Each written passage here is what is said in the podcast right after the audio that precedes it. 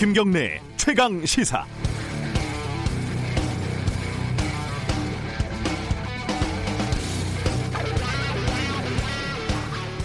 봉준호 동산을 만들겠다, 생가를 복원하겠다, 영화 기생충에 숟 가락을 넣는 사람들한테 본 감독이 자기가 죽으면 해달라 이렇게 말을 했다더군요. 일전에 기생충에 얹은 숟가락 중에서 판촉 행사 같은 다소 뭐 귀엽게 볼 수도 있는 숟가락부터 다소 보기 역겨운 숟가락까지 다양하다 이런 말씀을 드린 적이 있는데 이제 기생충을 넘어서 바이러스에 숟가락을 얹는 경우도 나옵니다. 지난주에 청와대에서 열린 코로나19 대응을 위한 대통령과 경제계 간담회 자리에서 이재용 삼성전자 부회장이 내수 진작을 위해서 저녁 회식을 주 52시간 근무해서 예외로 해달라고 건의를 했다는 겁니다. 그리고 홍남기 부총리가 그제 화답을 했습니다. 회식은 주 52시간 근무제에 해당되지 않는다. 저녁 모임을 적극적으로 해달라. 이게 뭐 봉숭아 학당도 아니고요. 초등학생도 아니고 대학생이 강의 시간에 교수님한테 화장실 가도 됩니까? 이렇게 물어보는 격입니다. 교수는 거기다 대놓고 법적으로 문제가 없으니 화장실에 적극적으로 가라. 이렇게 얘기를 한 거고요. 네이버에 구글에 회식은 근무 시간에 포함되나요? 라고 물어보면은 아, 정말 답변이 많습니다. 노무사부터 변호사, 초딩까지 다 알고 있는 얘기입니다.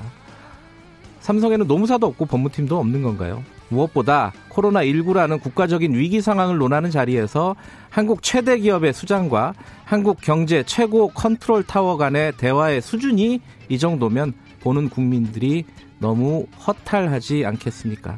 2월 21일 금요일 김경래 최강 시사 시작합니다.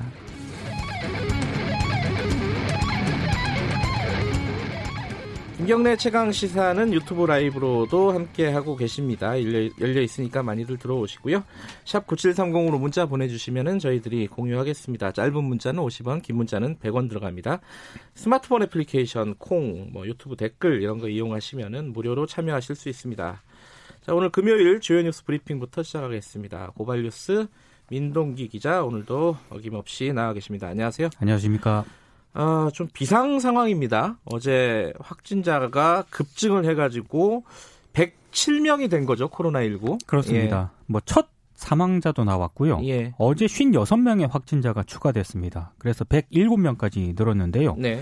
신규 확진자 대부분은 이 31번째 확진자가 다니던 신천지 대구교회가 있었던 대구 경북 지역에서 지역에서 나왔습니다. 네. 광주에서도 신천지 대구 교회를 방문한 사람 한 명이 확진 판정을 받았습니다.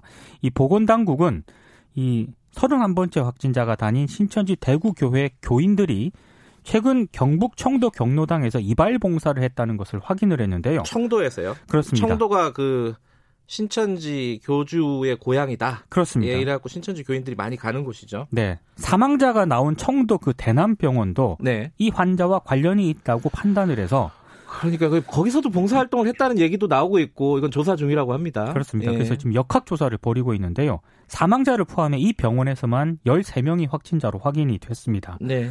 그리고 서울에서는 29번째 확진자와 연관된 또 추가 확진자가 나왔는데요. 이 56번째 확진자가 지난 1월 말 종로 노인종합복지관을 방문을 해서 29번째 확진자와 함께 식사를 했다고 방역당국이 밝혔습니다. 어, 그리고 방역본부는 대구 경북 지역에서 추가 환자가 계속 발생할 것으로 판단을 하고요. 네. 환자 수용을 위해 병상 정비에 나섰는데요. 음압 병상이 대구에 56개 그리고 경북에 34개가 마련돼 있긴 합니다만 현재 확진자와 의심 환자들을 모두 수용할 수 없는 그런 상황입니다. 예, 대구가 지금 심각한 상황인 거는 사실인 것 같습니다. 그렇습니다. 거리에 사람도 없다, 뭐 이런 보도들도 많이 나오고요. 어, 사진을 보니까 진짜 없더라고요. 예, 그 그러니까 이게 지금 매일매일 오전, 오후, 또 밤사이 확진자가 계속 바뀌잖아요. 그렇습니다. 숫자가 한 명씩, 두 명씩 늘기도 하고 어제 같은 경우에는 50, 50명 이상이 훌쩍 늘었는데 그러니까 뭐 이렇게 한명 한 명 이렇게 지금 따지면 지금 헷갈리는 상황이기 때문에 네.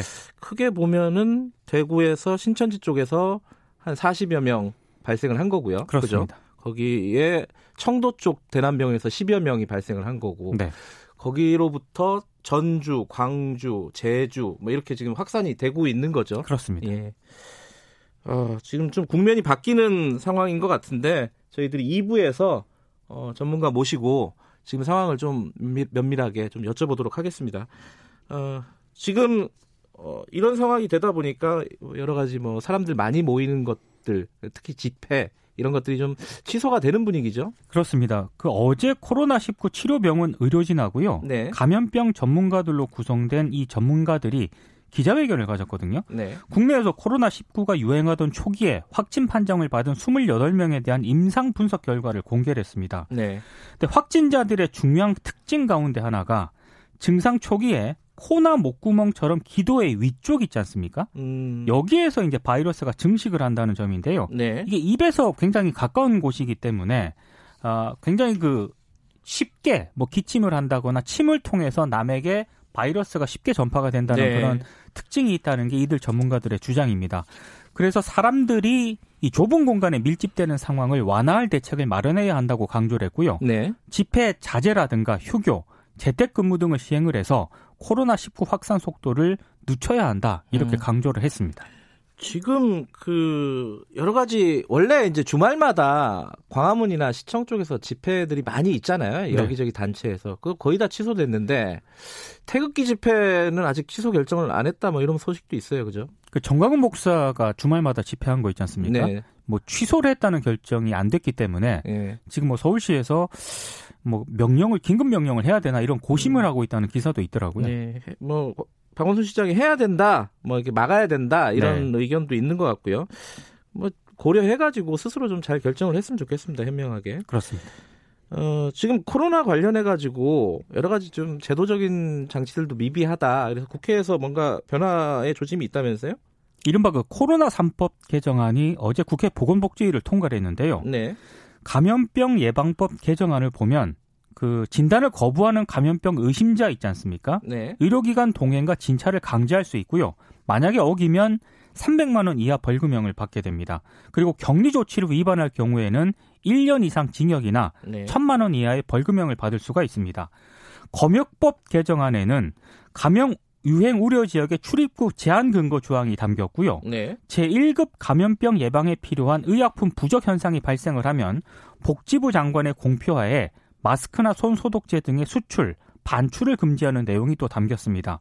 그리고 의료법 개정안에는 감염병 의심자가 발견을 에, 감염병 의심자 발견 때 지자체 또는 보건소장에게 신고를 의무화했는데요. 네. 이번 개정안들은 26일로 예정된 법사위를 거쳐서 이달한 국회 본회의를 통과할 것으로 예상이 되고 있습니다.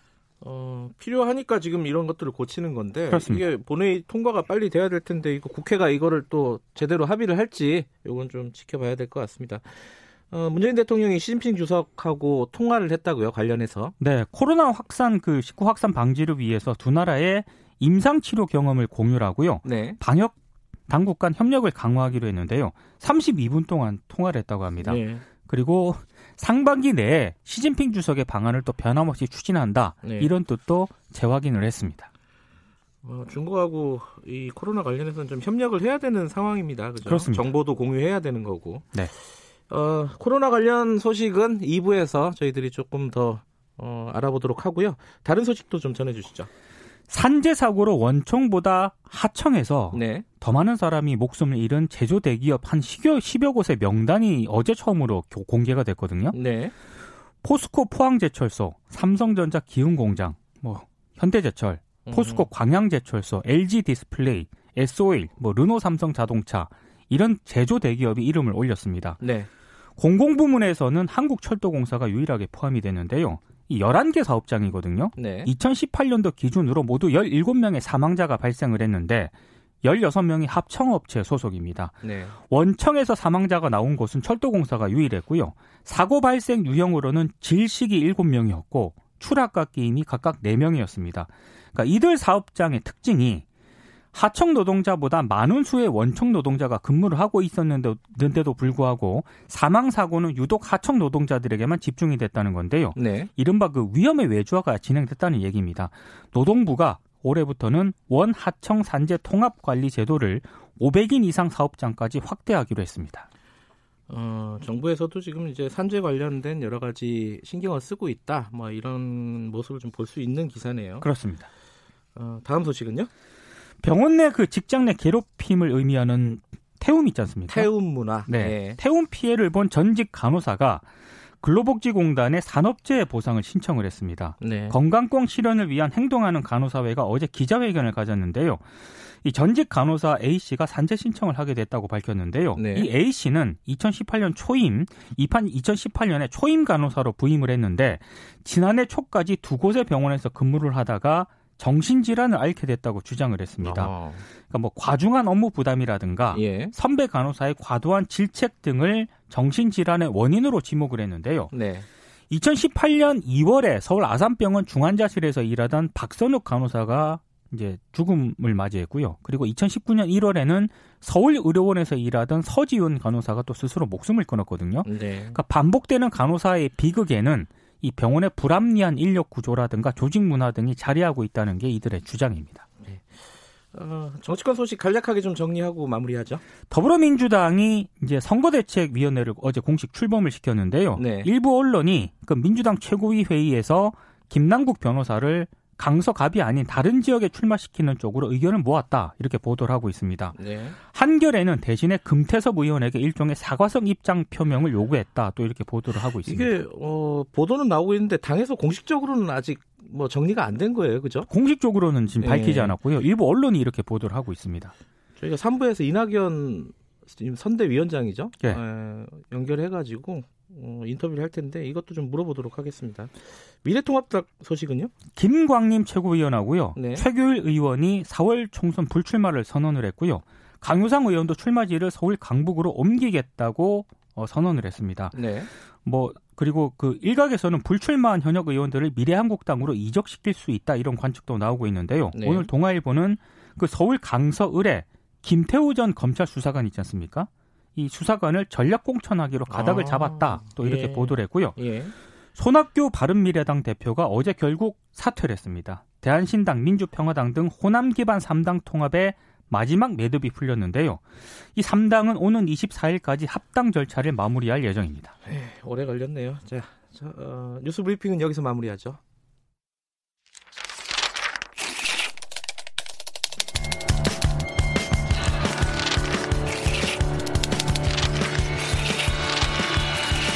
민동기의 저널리즘 M. 네, 한 주간의 언론 뉴스 어, 기사를 중에서 좀 짚어봐야 될 부분을 다시 한번 살펴보는 시간입니다. 저널리즘 M. 오늘은 어떤 주제를 갖고 오셨나요? 코로나 19를 피해갈 수가 없습니다. 그렇죠. 예. 네. 지금 조선일보 기자가 자가격리 상태에 있거든요. 그 확진자하고 인터뷰를 했다가 그렇습니다. 예. 29번째 확진자가 코로나 19 확진 판정을 받은 이후에 네. 이 접촉자로 분류가 돼서 자가격리 중이었는데 네. 그 조선일보 사회부 기자가 지난 16일 30번째 이 확진자를 취재를 했습니다. 네. 당시에는 확진자가 아니었는데 29번째 확진자의 이제 부인이었거든요. 네.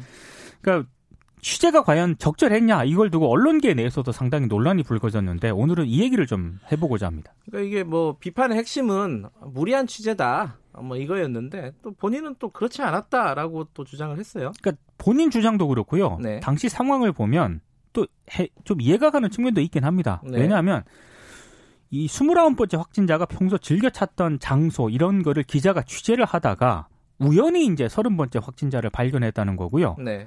팩트 확인 차원에서 잠깐 인터뷰를 했다는 겁니다. 그러니까 표기자도 그렇고 이 조선일보 측에서도 자사 기자의 확진자 접촉 사실이 알려진 이후에 취재 당시에는 확진자가 아니었다 이런 점을 강조를 했고요. 우연히 발견해서 취재를 한 것일 뿐 무리한 취재도 아니었다라는 점을 강조를 하고 있습니다. 그러니까 무리한 취재가 아니라 죄송합니다. 열심히 취재하다가 그렇습니다. 어, 우연히 만났다. 네. 근데 만나 갖고 물어보다 보니까 확진자의 부인이더라. 네. 그래서 아이고 그러면 확진자 부인이니까 저는 여기서 가보겠습니다. 이럴 수는 없는 거 아니냐. 뭐 잠깐 얘기한 거다 이거잖아요. 그죠? 그러니까 통상적으로 기자들이 취재를 하는 방식이거든요. 이게. 네. 예. 특히 사회부 기자들이 이른바 그 주변 동선을 막 쫓아다니면서 아 이거 피곤해요. 피곤한 피곤하죠. 이것저것 알아보다가 네. 이제 당사자 만나면 확인 취재에 들어가지 않습니까? 예. 근데 지금 문제는 지금 이제 이런 상황을 적용시킬 수 있는 그런 상황인가 하는 점인데요. 아. 당시 상황을 보면 네. 관할 보건소가 지난 16일 오전 10시쯤에 이 30번째 환자에게 자가격리를 통지를 합니다. 음. 통지서도 발부를 해요. 네. 그러니까 주거지를 소독을 할 때 잠깐 나온 거거든요. 네. 이제 조선일보 기자가 이때 접촉을 한 건데 네. 조선일보 설명에도 일정 부분 좀 이해가 가는 측면이 있긴 합니다만 네. 환자의 가족이지 않습니까? 29번째 네. 확진자의 가족이었기 때문에 가족은 감염 가능성이 가장 높은 그 밀접 접촉자 네. 가운데 한 명이거든요. 이거는 상당히 좀 조선일보 기자가 너무 그 위험성을 간과한 게 아닌가 예. 일단 이런 생각이 들고요. 특히 조선일보 기자 같은 경우에는 당시 30번째 확진자가 확진자 판정을 받지는 않았습니다만 네. 29번째 확진자의 부인이었다는 점을 알고 있지 않았습니까? 네. 근데 그 이후에 서울 동대문구도 신설동 기원도 방문을 합니다. 음, 그 29번째 확진자가 자주 들렀다 이런 예. 기원이었던 거죠. 그러니까 확인 취재 차원에서 아마 좀 찾아간 것으로 보이는데요. 정리를 하면은 이 조선일보 기자가 확진자가 사는 자택에서 인터뷰를 하고 다른 곳도 돌아다녔다는 그런 얘기거든요. 네. 근데 기자도 전파자가 될 수 있는 점을 고, 감안을 하면 이 자체가 적절하지 않은 취재였고 또 적절하지 않은 인터뷰였다. 이런 지적이 언론계 내부에서도 좀 나오고 있습니다. 그러니까 이게 일반적인 취재, 그러니까 다른 예컨대 뭐 최순실 게이트 이런 걸 취재를 할때 네. 최순실의 동선을 따라다니면서 네. 뭐 확인 취재할 수 있는 거죠. 그렇습니다. 열심히 하는 건데 이런 전염병 취재를 그런 일반 취재랑 똑같은 방식으로 취재하는 게 맞는 거냐? 네. 어, 제가 기억하기로는 이런 취재에 대한 가이드라인이 명확하지 않았던 것 같아요. 추상적입니다. 뭐 있더라도 잘 전달이 안 됐다든가 현장에는 네. 어, 보건당국에도 당연히 뭐 이런 무리한 취재는 좀 자제해달라 이런 요청을 했죠. 그 조선일보 기자가 취재를 한 바로 다음 날 네. 보건복지부가 기자단에 공지문을 보냅니다. 네. 그러니까 격리되지 않은 확진자 또는 접촉자와의 접촉 소독 등을 거치지 않은 확진자 동선에 대한 취재는 좀 하지 말 것을 당부드린다. 네. 이제 이런 내용이고요. 네. 기자 본인의 안전은 물론이고 기자가 감염 매개체가 될 수 있는 위험한 일이다. 이제 이런 내용을 좀 전달을 하거든요. 공지문을 네. 통해서. 네.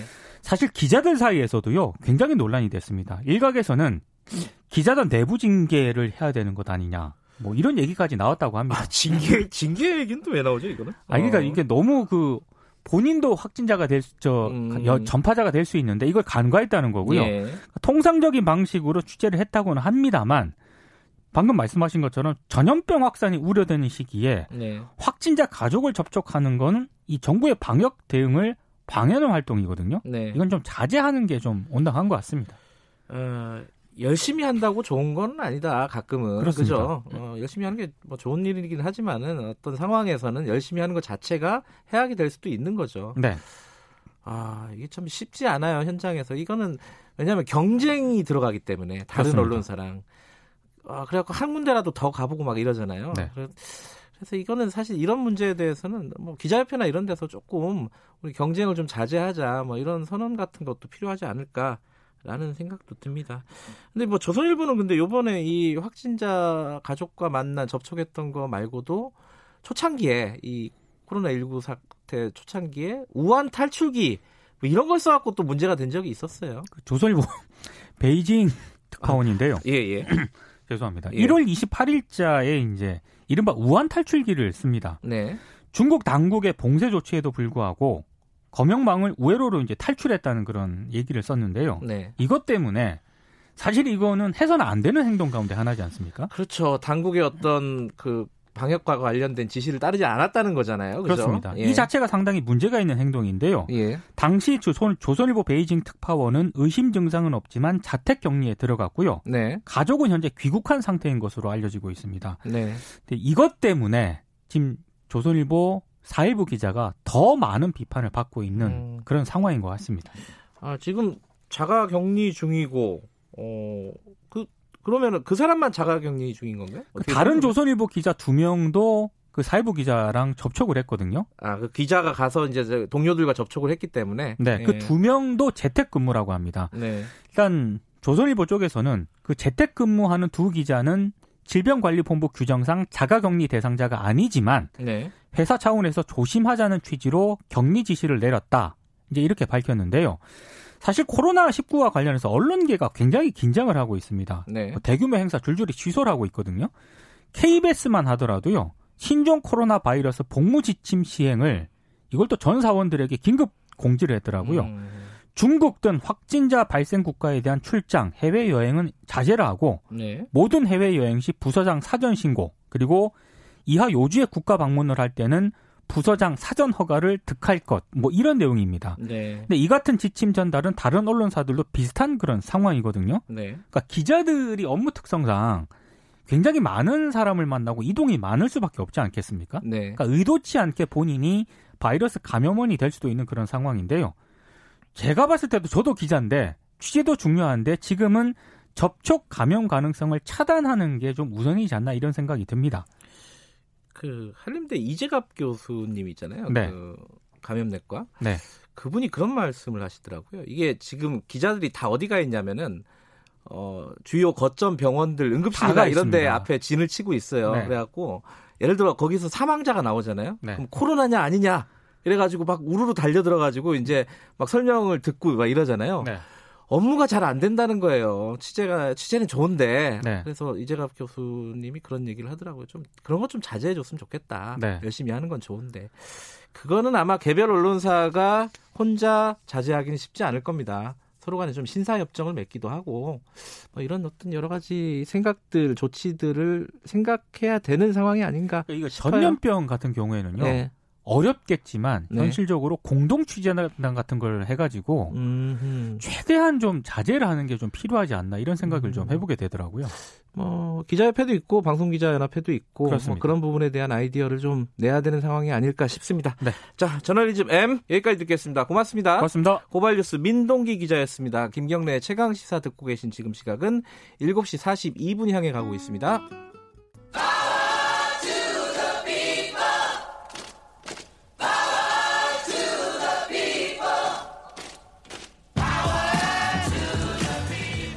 을의 입장에서 을의 목소리를 통해 함께 사는 세상을 생각하는 시간입니다. 지금은 을밀대 민생경제연구소 안진걸 소장님 나와 계십니다. 안녕하세요. 네, 안녕하십니까. 어, 오늘은 순서를 좀 바꿔서 네. 앞, 앞부분으로 모셨습니다. 예, 아침 일찍 오니까 더 좋습니다. 예. 이 오늘 말씀은 기생충에 나온 을의 모습 이건 예. 무슨 얘기죠? 기생충 영화 뭐 다들 지금 화제잖아요. 그렇죠. 근데 네. 기생충 영화에 대한 뭐 여러 가지 평론도 좋고, 네. 어뭐 정말 코로나를 어, 극복할 수 있는 용기와 희망을 줬다 이런 이제 평가도 음. 좋은데, 네. 저는 기생충 영화가 그렇게 기쁘게만 볼 영화가 아니었다. 네. 어, 결국은 불평등 양극화 민생고가 계속된다면 네. 영화의 결론 같은 파국이 일어날 수밖에 없다는 중대한 문제의식을 담고 있는 아, 것이거든요. 아, 영화에서 또 그런 예. 거를 또 아니 물론 어. 다들 이제 그런 이야기 하잖아요. 양극화의 문제의 심각성을 다룬 영화다. 그러니까 빈부격차 예, 뭐 이런 거 빈부격차, 예. 양극화. 그래서 전 세계 공감을 산건 맞아요. 예. 하지만 좀 더 디테일하게 보면요. 네. 얼마나 서민들의 삶이 최근에 실, 심란한가 힘든가에 대한 음. 여러 가지 장치가 나옵니다. 역시 그 다음에 음. 결국 서민들을 위해서 소득을 올리고 네. 복지나 민생 대책을 확대하지 않는다면 그다음에 부자들이 서민들을 깔보고 폄훼하는 그 일방적인 불쾌한 시각이 없어지지 않는다면 네. 역사적으로 긍정적으로 일어나는 건 혁명이고 부정적으로 일어나는 건 폭동이나 밀란이잖아요. 네. 또는 부분적인 어떤 충돌 이런 게 음. 불가피할 수 있다는 경고를 담고 있는 거거든요. 네. 그러니까 어 정말 저는 의미 있는 기사 그 대목이 이거였다고 생각을 해요. 어 부잣집 아저씨가 네. 송강호 씨네 가족들한테 선을 넘으려고 한다라는 아, 이성균이 예. 부자 가난한 사람들의 선을 두고 있는 거거든요. 그것은 결코 바람직한 음. 사회가 아니라는 경고도 하나 있는 것이고 두 번째 결정적인 대사입니다. 지하철 냄새 같은 게 난다고 그럽니다. 음. 서민 가정에서. 아니 지하철은요. 냄새 난다고 폄훼될 대상이 아닙니다. 남들이 고급 승용차 다니면서 기름을 펑펑 쓸 때, 예를 들면 일부 부자들이 네. 기름을 서민 대중들은 지하철 타고 다니면서 교통체증을 막아주고 음. 환경 파괴를 막아주고 에너지를 전략하고 있습니다. 박수 받아야 될 칭찬받아야 될 일인 것이거든요. 근데 네. 거기서는 오히려 서민들의 냄새, 빈민들의 음. 냄새로 폄훼되잖아요. 지하철 냄새 같은 게 난다. 그때 그 어, 누워있던 송강호 씨의 눈빛이 번뜩하는 게 느껴집니다. 음흠. 일종의 적의를 느끼는 거죠. 네. 어, 자신들에 대해서 함부로 말하고 폄훼하고 선을 두고 있는. 그, 그러니까, 위에, 그 부자들이 선을 넘은 거네요, 그러면. 그렇죠. 그렇죠. 어, 어. 그래서 이 영화 정말 잘 보셔야 되는 게 처음에 제가 이걸 학생들하고 상지대 제 수업 듣는 학생들 같이 봤을 때 많은 학생들이 영화가 너무 불편하다는 거예요. 결론이 너무 파격적이고 그다음에 너무 그 빈부격차를 너무 과장한 거 아니야라는 의견도 음. 있었어요. 그리고 기생충 또 이런 의견도 있었어요. 아니 그러면 결국 어, 지하에 살고 있는 가족들과 새로 들어간 가족들 다 서민들이 기생충이라는 거냐라고 딱 보기에는 언뜻 보기엔 그렇잖아요.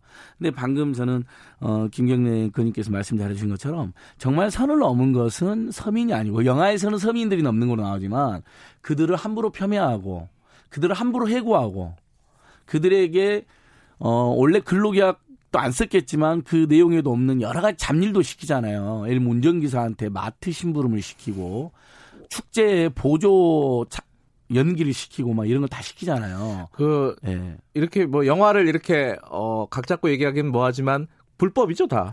예, 다 불법일 뿐만 아니라 선을 넘는 거죠. 그야말로. 네. 그리고 지하철 냄새 난다고 폄훼하는 게 이런 게 선을 넘는 것이고 네.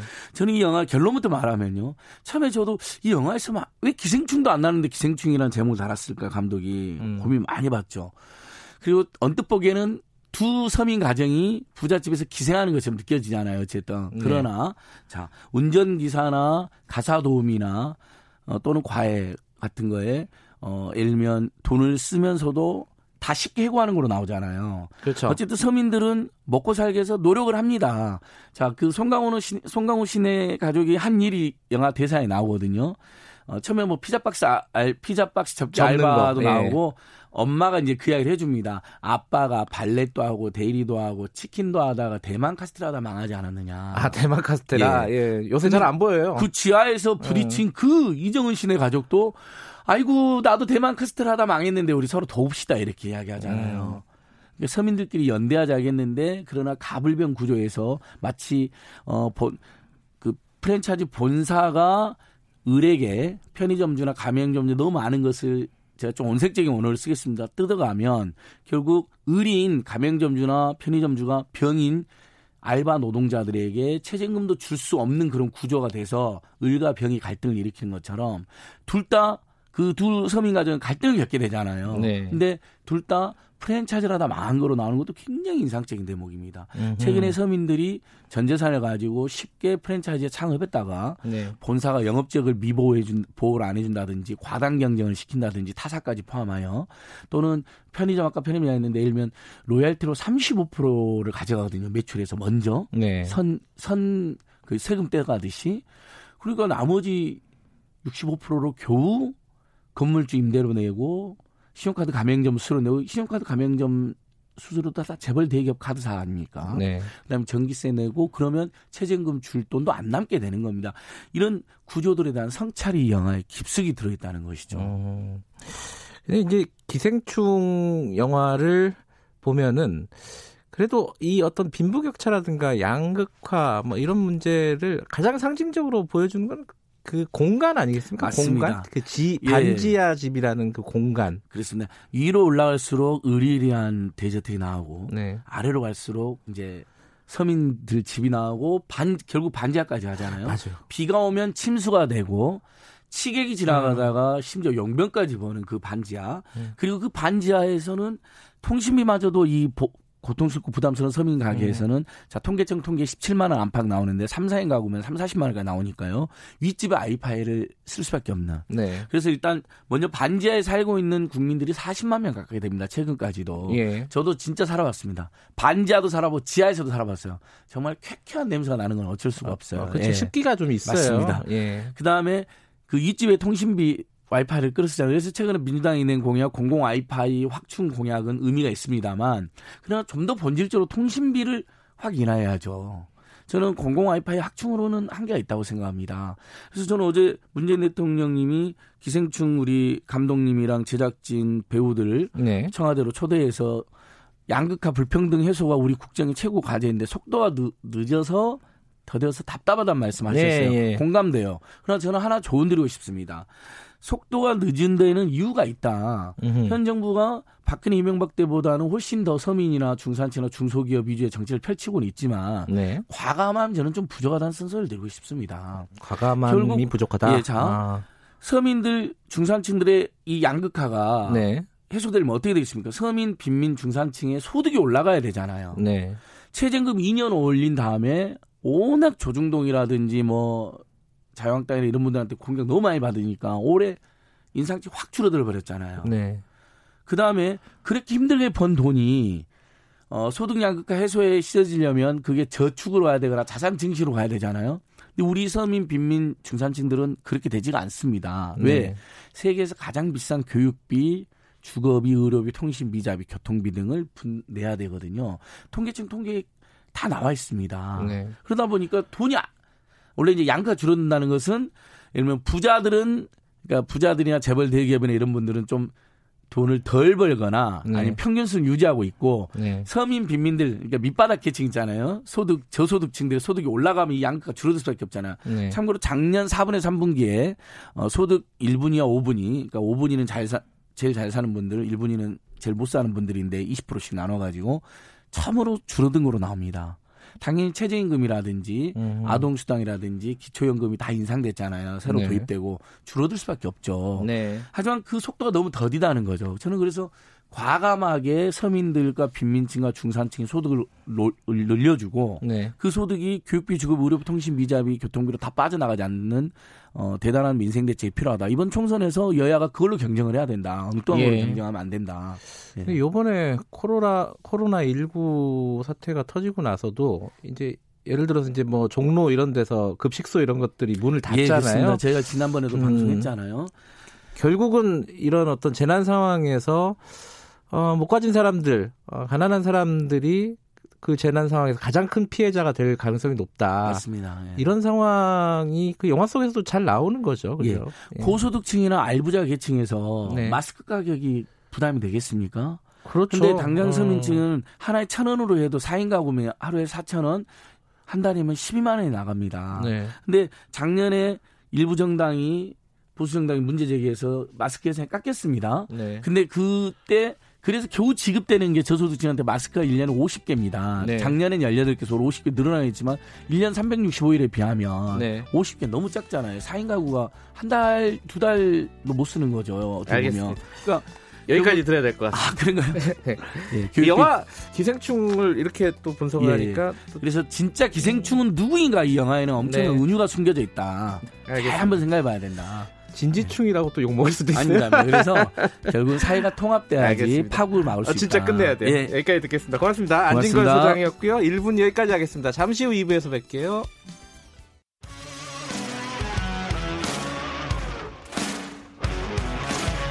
뉴스타파 기자 김경래 최강 시사.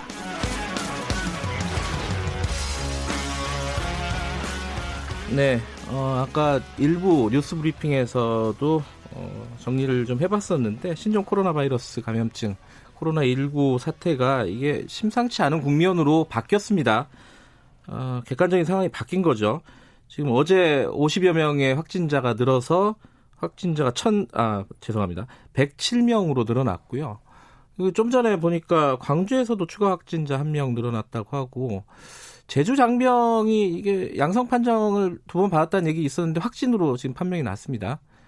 어, 지금 지금 통제 범위를 벗어난 게 아니냐 이 어, 방역망의 통제 범위를 감염증이요.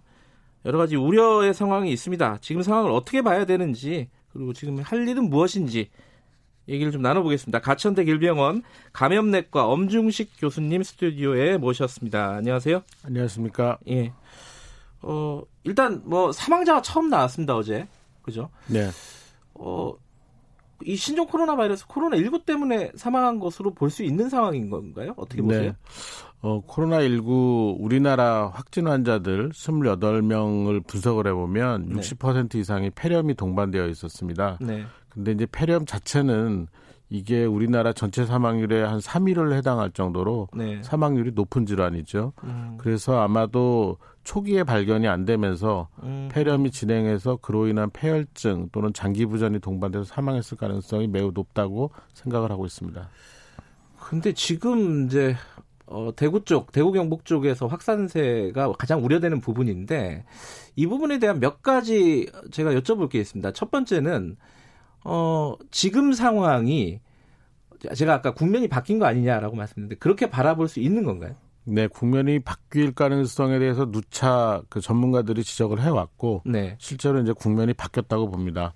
중국 우한을 중심으로 한 발원지를 중심으로 한 어, 환자 유입 그리고 그걸 통한 지역사회 전파를 막아내기 위해서 초기에 굉장히 그 검역과 그리고 이제 그 접촉자, 그러니까 확진자와 접촉한 사람들을 중심으로 계속해서 걸러내는 작업을 했던 방역은 일차적으로는 성공을 했다고 생각을 합니다. 우리나라요? 네. 네. 근데 문제는 어 원인을 아직 좀 파악하기는 어렵지만 정말로 어 중국으로부터 우리가 걸러지지 않은 환자가 들어온 건지 네. 아니면 일본이나 싱가포르 같은 다른 주변국에서의 환자가 들어온 음. 건지 명확하진 않지만 어쨌든 검역 체계에서 확인되지 않은 환자들이 어디선가는 있었던 것이고 네. 그것이 대구 경북 지역을 중심으로 해서 어, 경증 환자들이 많이 늘어났던 것 같습니다. 그런 음. 상황에서 이제 중증 환자들이 어, 막 발견이 되는 그런 상황이라서 지역사회 감염 유행이 이제 본격적으로 시작되는 조짐을 분명하게 보이고 있다라는 사실입니다.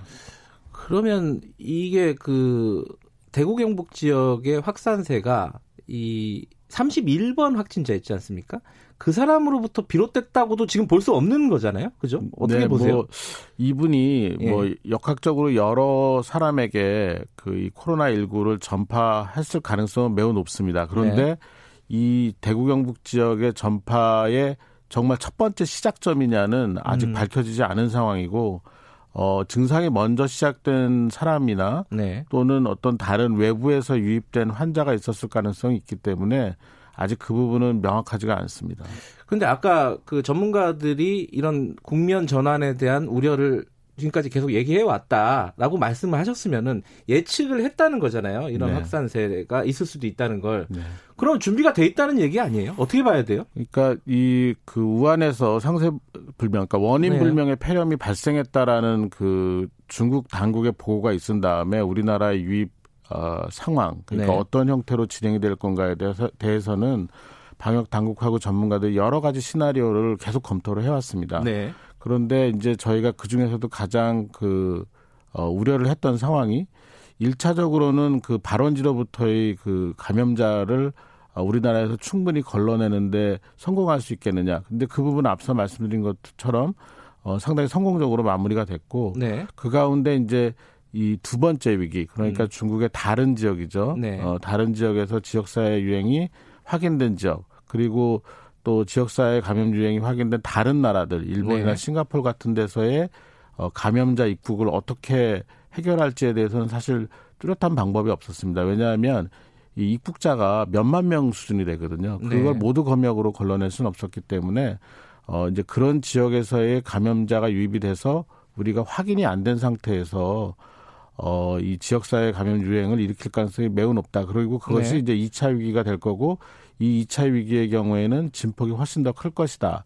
라고 예측을 했습니다. 그래서 어, 조기에 이 검역 중심 그리고 어, 사례 중심의 그 여행력과 확진자 접촉을 기준으로 한 사례 중심의 그 환자 감별보다는 네. 어, 광범위한 그 의심 환자들에게 광범위하게 확진 검사를 적용하는 진단 중심의 방역 체계로 아. 변경을 하는 그런 과정이었습니다. 예. 이제 우리가 시간을 한 일주에서 이주 정도 벌었다고 생각을 했는데 이제 그 사이에 완전히 이, 이 이런 그 진단 중심의 방역체가 자리를 잡기 전에 음흠. 이제 대구 경북 지역에서 이제 유행이 시작이 된 것이죠. 그러니까 준비는 해 왔었지만은 시기가 좀 빨라졌다는 거네요. 일단은. 네. 예.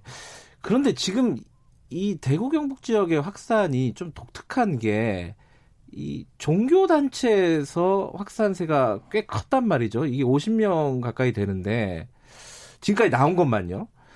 이 부분은 예측하기가 힘들었을 것 같아요. 상식적으로 생각을 해도.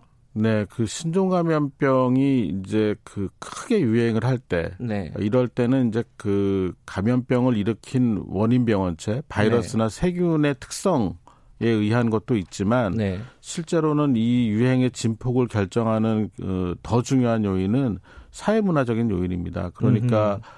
어, 이 사람들의 어떤 그 문화적 특성, 네. 어, 또 그리고 이제 사회적인 그런 활동, 네. 뭐 이런 것들이 상당한 영향을 미치는 것으로 되어 있는데요. 네. 어, 이 경우에는 아직까지는 저희가 역학조사 결과를 최종적으로 좀 봐야 되겠지만, 어, 이 교회의 포교 활동이라고 해야 되나요? 네. 아니면 종교 활동에 좀 특징이 있는 것 같습니다. 우리 보통 통상적으로는 어떤 종교 활동을 하는 분들이 대부분 그 종교 활동의 그 중심지, 그러니까 그거를 한 군데를 정하고 거기를 어, 왕복하면서 이제 종교 활동을 하는 것이 통상적이라고 그렇죠. 알려져 예. 있는데 어, 이 종교 단체의 경우에는 어, 이 어떤 특정한 지역에 전국적으로 모여서 행사를 하고 또 포, 퍼져 나가서 어, 음. 본인의 음. 거주지에서 또 포교 활동을 하고 뭐 이런 양상을 보이는 것 같습니다. 음. 사실 이런 그 선교 활동에 대한 그 고려는 방역 체계에서 누구도 생각을 해본 적이 없기 때문에. 좀좀 당황스럽기도 하고 이런 음. 부분에 대해서 어떻게 대처를 해야 될지에 대한 검토가 다시 필요한 상황입니다. 음. 근데 지금 현실적으로 그 교인들 같이 예배를 본 사람들을 전수 검사를 하고 있지 않습니까? 네. 근데 연락이 안 되는 사람들이 몇백 명이에요, 지금. 이거는 좀 우려되는 상황 아닌가요? 상식적으로 봐도? 예, 그 처음에 저희가 이제 중국 우한 지역에서 들어온 어 그 여행객들 방문객들을 네. 끝까지 추적을 해서 확인하는 그런 과정이 필요했던 것처럼 네. 이 상황에서도 지금 이 노출 네. 폭로라는 네. 표현을 쓰는데요. 네. 이 확진자와 접촉 가능성이 많았던 가능성이 있는 네. 그런 분들은 사실 좀 적극적인 협조가 필요합니다. 그러니까 음. 본인이 어, 그 행사에 참여를 했거나 네. 아니면 어떤 형태로든 관련성이 있는 분들은 좀 자발적으로 어, 본인의 상태나 이런 것들을 좀 그 방역 당국에 신고를 네. 하거나 좀 알려주셨으면 좋겠습니다.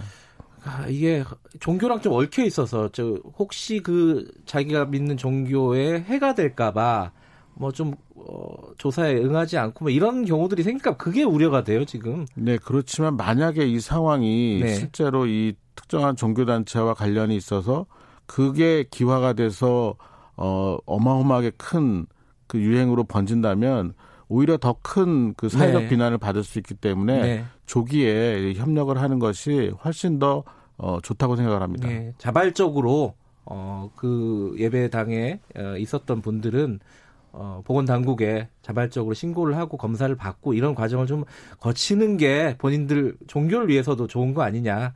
이건 좀 들으시는 분들 좀 특별히 좀 생각을 좀 해주셨으면 좋겠습니다. 아, 지금 속보가 하나 들어온 게 있네요. 어, 대구 경북 지역을 감염병 특별 관리 지역으로 지정을 했다고 합니다. 자 그러면은요 지금 할 수 있는 바, 방역 당국, 보건 당국 할 수 있는 일이 뭐고 해야 되는 일이 뭔가인데요. 첫 번째 가장 급한 거는 대구 경북 지역이 지금 의료진이라든가 여러 가지가 부족하다는 거예요. 이게 어떻게 해야 됩니까, 이거는? 네. 이제 두 가지를 좀 봐야 되겠는데 하나는 네. 이제 대구 경북에서 가장 그 중심이 되는 네 개 병원이 이미 응급실이 폐쇄가 되고 네. 또 여러 의료진 감염이나 또는 병원 내 확진자들이 발생을 하면서 예. 실제로 정상적인 그 진료 기능을 발휘하기가 어려운 상황이 됐습니다. 네. 어 이제 이 병원에 대해서 어 자체적인 그 전문 인력으로 어, 관리 감독을 하기가 좀 어려운 상황이 됐습니다. 그래서 음. 어, 제 개인적인 생각으로는 네. 이런 병원 감염을 전문적으로 다루는 네. 민간 전문가를 역학조사관으로 어, 이 지자체가 한시적 종사 명령을 내릴 수가 있습니다. 음. 이런 민간 전문가를 좀 파견을 해서 네. 그 병원이 빨리 정상화되는데 도움을 주어야 될 것 같습니다. 특히 음. 응급실 같은 경우는 빨리 개, 이, 다시 어, 이 진료를 시작을 해야지 네. 다른 중증 질환, 예를 들면 심근경색이라든지 뇌졸중 같은 어, 빠른 진료가 필요한 그런 환자들의 그 사망이나 중증의 합병증을 막을 수 있는 그런 상황이 되기 때문에 네. 어, 그런 그 어, 민간 전문가의 파견과 협조를 어, 원활하게 할 필요가 있겠고요. 두 네. 번째는 대구 지역 또 경북 지역에서 이제 많은 그 노출자들 또 의심 환자들이 속출할 가능성이 많습니다. 이분 이분들을 확진 검사를 빨리 진행을 해야 되거든요. 네. 근데 이런 경우 지금 대형 병원이 사실상 기능을 못 하는 상황이기 때문에 특정한 장소를 몇 개 열어서 뭐 네. 그게 이제 뭐 그 임시 텐트나 뭐 천막이라도 좋습니다. 오히려 환기가 되기 때문에 더 그게 유리한데요. 그런 걸 설치를 해서 그 확진 검사를 위한 검체를 가능한 많은 사람들이 음. 빨리 어 그 채취를 해서 확진 검사를 받을 수 있도록 하는 네. 그런 특별한 그런 비상 조치가 필요하다고 음. 봅니다. 그러니까 다른 질병, 그 코로나 19 말고 다른 질병으로 응급실을 찾는 사람들을 어, 치료할 수 있는 시스템 빨리 복원해야 된다라는 네. 말씀과 빨리 검사를 진행해야 된다는 게 있는데 근데 한 가지 이제 지금 70명이잖아요 확진자가 이 정도 숫자를 치료할 수 있는 어, 능력은 됩니까 대구 경북 지역의 의료가?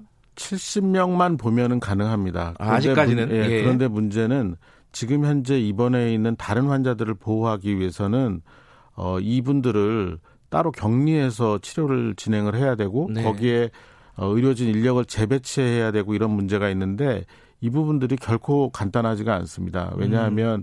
병원의 어떤 복잡한 그 구조 네. 그리고 또 실제 그 어, 진료 체계가 병원마다 좀 다르, 사, 다른 부분이 있기 때문에 네. 이 부분들을 어, 다 정리하고 예, 를 들면 병동을 비워야 되는데 네. 병동 몇 개를 비우는 과정에서 입원해 있던 환자를 다른 병원으로 음. 보내야 되는 문제나 이런 것들은 네. 정말 쉽지가 않습니다. 더더군다나 네 개 병원이 거의 동시에 이 비슷한 상황을 맞이하다 네. 보니까 환자를 어디 보낼 데가 없는 거죠. 특히 중증 환자 같은 경우에는. 네. 그래서 이런 부분에 대한 좀 적극적인 지원이 필요합니다.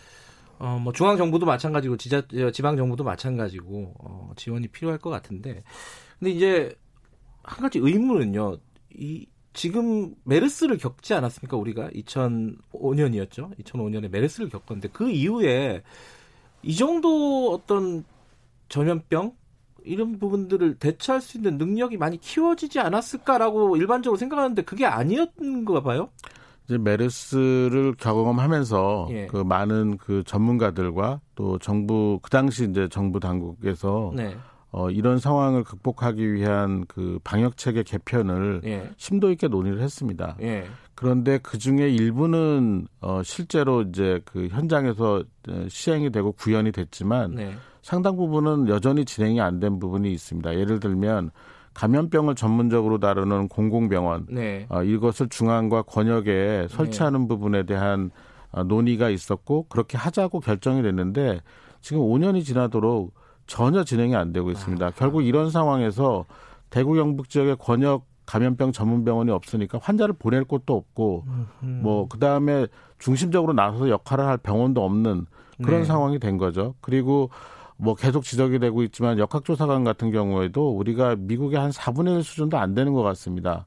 이런 상황에서 환자가 급격하게 늘어나면 역학조사가 빠르게 이루어지지를 못하는 거죠. 예. 그러니까 빠른 대처가 불가능해지는 상황이 되고 그래서 이런 몇 가지 그 여러 가지 그 해결되지 않은 사안들을 그동안 이제 등한시했던 네. 그런 부분들이 지금 이런 결과를 맞는다고 생각을 하고 있습니다. 소일구 외약관을 못 고친 거네요. 그죠? 완전히 못 고친 거죠. 예, 지금이라도 어, 고쳐야 되는 상황 아니겠습니까? 그죠? 네. 자, 그 부분은 조금 지금 당장 금방 건들이 있으니까 좀 논의를 해보도록 하고요. 지금 궁금한 게, 어, 뭐 지금 심각 단계로 대응 방식을 올려야 된다. 아, 이 얘기 있지 않습니까? 이게 어떤 의미예요? 심각 단계로 올리면 어떻게 바뀌는 겁니까? 어, 심각 단계로 올리게 되면은 네. 어, 좀 더 많은 자원을 어, 정부가 어, 그 직접 어, 그 강제적 강제성을 띠고 음흠. 운영할 수 있는 그런 권한이 생기게 되고요. 네. 특히 이제 이동 제한과 같은 좀 어, 좀 극단적인 방법도 가능한 것으로 알고 아, 있습니다. 강력한 대책이 네, 가능하다. 네, 네. 아, 예. 그러니까 지금 그, 어, 만약에 이게 정말 그 큰 유행으로 진행이 되면 네. 환자들 이동을 금지해야 되는 상황이 생깁니다. 근데 네. 이거는 지금 상황에서는 어, 명령을 내리기가 어렵고 예. 심각 단계로 가면 가능한데 사실 이제 전국적 유행이 이 실제로 이 확인이 됐을 때 심각 단계로 올라가는 게 통상적인 상황입니다. 그렇지만 음. 지금 여러 가지 사안이 전국적 유행의 가능성을 매우 높여주고 있기 때문에 정무적 판단에 의해서 심각 단계를 좀 빠르게 음흠. 격상할 가능성도 있다고 보고 있습니다. 어, 선생님께서는 해야 된다고 보십니까? 지금 상황이? 오늘 논의를 한다고 하던데요, 정부에서. 실제 네. 그 상황과 지금 이제 그 격상의 그 기준을 보면은 조금 맞지는 않습니다. 조금 빠른 느낌은 있습니다. 아, 그렇지만 음. 어, 지금 그 여러 가지 자원의 운영의 효율성이라든지 네. 아니면 인력 동원의 제한성 같은 것들을 고려하면 네. 좀 빠른 격상도 나쁘지는 않다고 생각합니다. 알겠습니다. 그 몇 가지 궁금한 게 있습니다. 시간 관계상 좀 어, 짧게 짧게 좀 여쭤보도록 하겠습니다.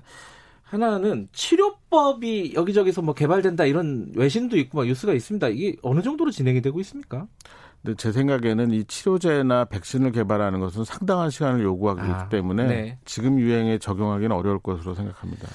그리고 또 에어로졸 감염 얘기가 있지 않습니까? 그, 그 그냥 듣기에는 아, 공기 중에 뭐 이런 바이러스가 떠다니는 거 아니냐 이런 약간 공포감 같은 게 들어요. 가능하다는 그런 얘기를 들으면 어떻게 보세요 이 부분은? 예, 결국은 그 이 코로나 19를 전파시키는 건 비말입니다. 이게 한 5마이크로미터 정도 크기인데 네. 이 비말은 어, 아무리 넓게 잡아도 2미터 이상을 날아가지 못합니다. 이제 네. 에어로졸 공기 전파라는 것은 10m 이상, 아하. 예, 굉장히 긴 거리를 날아가는 건데 네. 일단은 그 비말의 그 물리적 특성상 불가능한 상황이고요. 네. 물론 좀 특별한 상황이 있습니다. 뭐 환자의 기도를 확보하기 위한 기도 사건이나 기관지 내시경 네. 또는 이제 환기구를 통한 감염이 있을 때 환풍기에 의해서 네. 어, 강제적인 그런 그 공기 전파가 일어나는 경우에는 가능한데 네. 통상적인 그 이런 개방된 공간이나 아니면 일반적인 환경에서는 에어로졸 전파는 불가능하다고 음, 생각합니다. 너무 거기에 대해서 공포감을 가질 필요는 없다. 네. 마지막으로요. 이런 지적들이 여기저기서 좀 나오고 있습니다. 어떻게 생각하시는지 궁금합니다. 이 지금 정부의 대응이 선제적인 대응을 하지 못하고 어, 확산이 나면은 계속 뒤따라가는 뒷북 대응을 하고 있다. 이런 얘기를 하는 분들이 일부 있는 것 같습니다. 전문가가 보시기에는 어떻습니까 이 부분을? 그러니까 신종감염병이 이 발생을 했을 때는 항상 네. 그 선제적 대응을 하려고 노력을 해도 네. 이 질병의 특성을 예측하기가 어렵고 또 네.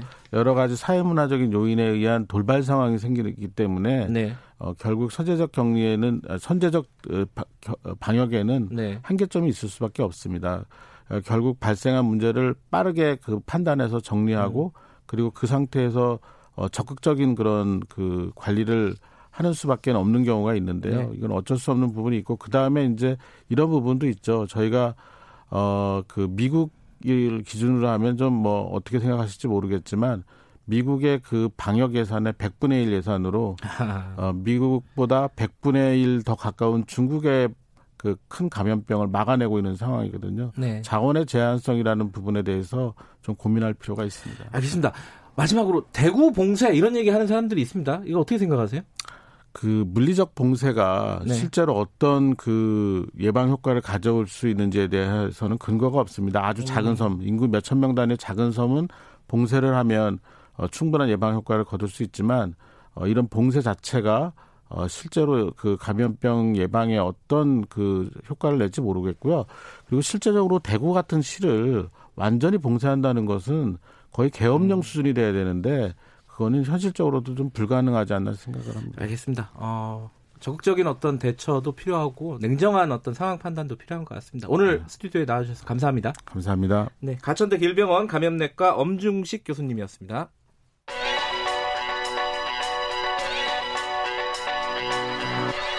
최강 시사 윤태곤의 눈.